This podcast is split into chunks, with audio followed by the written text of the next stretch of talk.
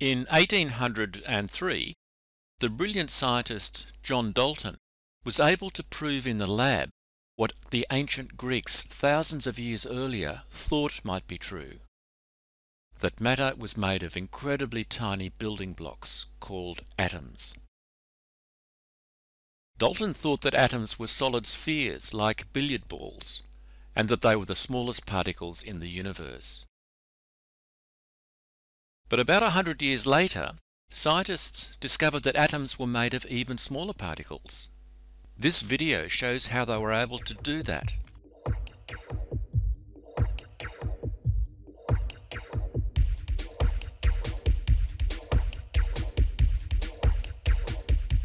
In 1897, a clever Englishman called J. J. Thomson designed a glass tube filled with low pressure gas and containing two metal plates inside. When he put a big electric charge on the plates, he found that the positively charged plate, called the anode, was able to pull a beam of tiny particles out of the negatively charged plate, called the cathode. Because the beam came from the cathode, he called them cathode rays, and he called the apparatus a cathode ray tube. You can see the beam as a blue line in the diagram.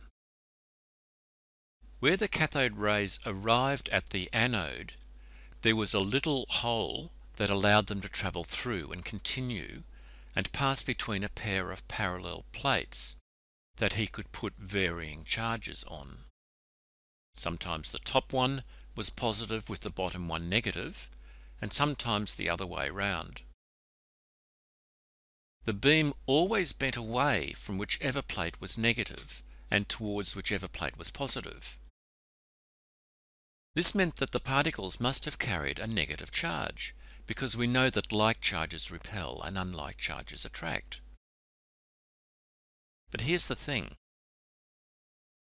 Because the beams bent so easily, more than other particles going through the plates, he could work out that they must have been very light, thousands of times lighter than a hydrogen atom. Thomson realized that atoms had even smaller particles inside them, and that they carried a negative charge. He had discovered the electron. He won a Nobel Prize for this. J. J. Thomson was not only a brilliant scientist, he was a really good bloke as well, and he helped many of his students become famous scientists too. Seven of them went on to win the Nobel Prize, including his own son. One of his students was Ernest Rutherford, an extroverted New Zealander with a booming voice and a big laugh. Rutherford was playing around with beams of positively charged particles, which he called alpha particles, that were emitted from uranium atoms. He knew they were positively charged because they bent in the opposite direction to the electrons of a cathode ray when passed through charged parallel plates.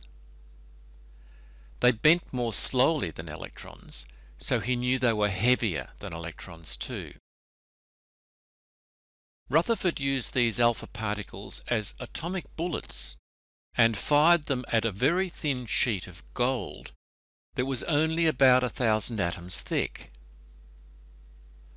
On the opposite side to the uranium source, he placed a scintillation screen that lit up when particles hit it so he could then measure where the alpha particles landed.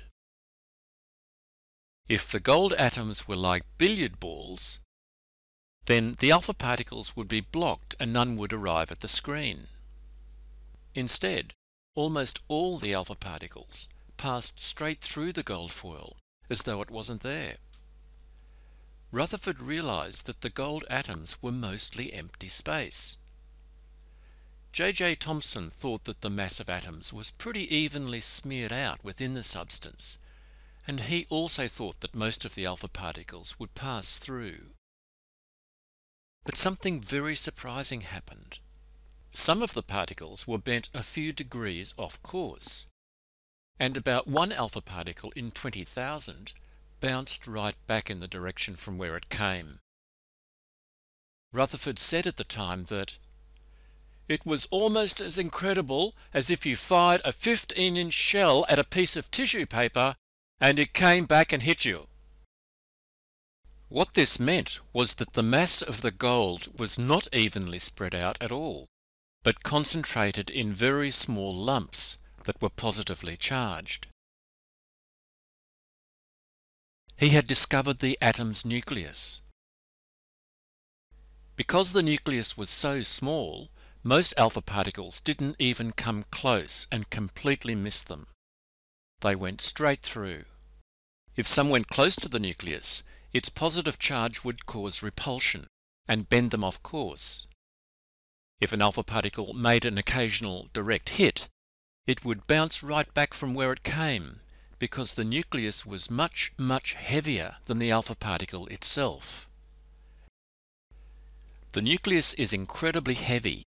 Over 99% of the atom's weight is concentrated there, and incredibly small, if we magnified an atom to be the size of a football stadium, the nucleus would be the size of a pea.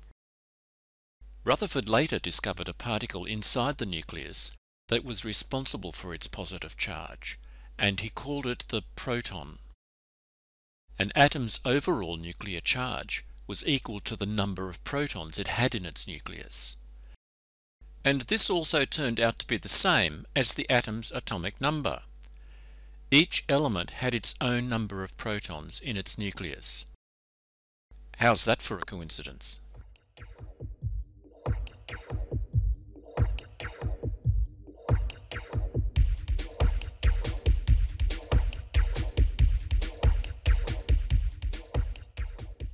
But there was puzzling evidence that the nucleus was heavier than could be accounted for by protons alone. Scientists could measure the weight of protons, and they knew how many protons were in the nucleus of each kind of atom. But when they measured the overall mass of these nuclei, they were usually about double the mass of all the protons put together. Was there another particle in the nucleus? In 1932, James Chadwick, a student of Rutherford's, discovered a beam of new particles with about the same mass as protons. He did this by shooting alpha particles into beryllium atoms and knocking these particles out of the beryllium nuclei.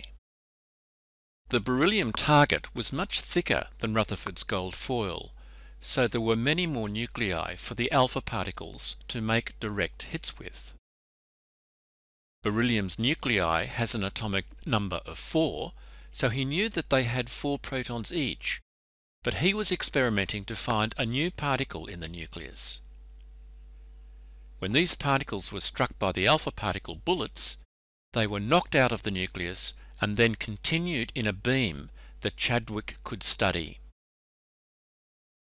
This beam did not bend when passed through charge parallel plates, like the electrons of Thomson's experiment did.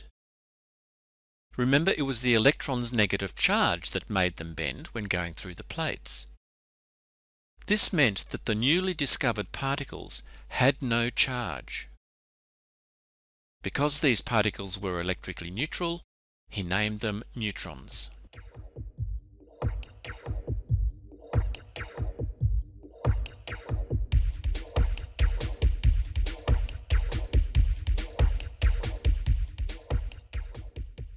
Chadwick had an eventful life. During World War I, he was a prisoner of war in Europe and he even did a lot of his experiments while he was a prisoner. Then during World War II, he helped invent the atomic bomb in America. By now scientists had a fuller picture of how atoms were made.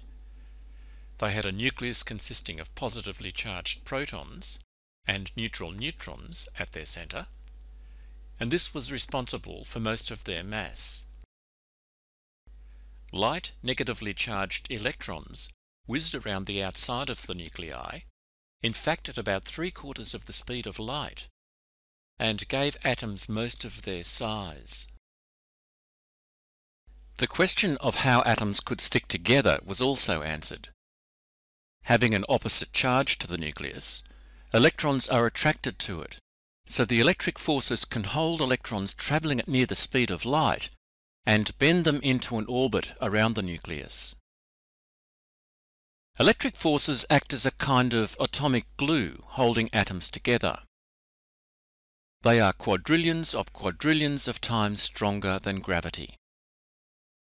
For those of you who have learnt about the powers of 10 way of writing numbers, electric forces are 10 to the power of 33 times more powerful than gravity. That's 10 with 33 zeros. In the next video, called Atomic Structure, we will look at how electrons are wrapped around the nucleus in shells, and how this dictates the properties of atoms. For example, whether they will be a gas, liquid or solid, or their colour or brittleness, or whether they will be a metal or a non-metal. Pretty much everything.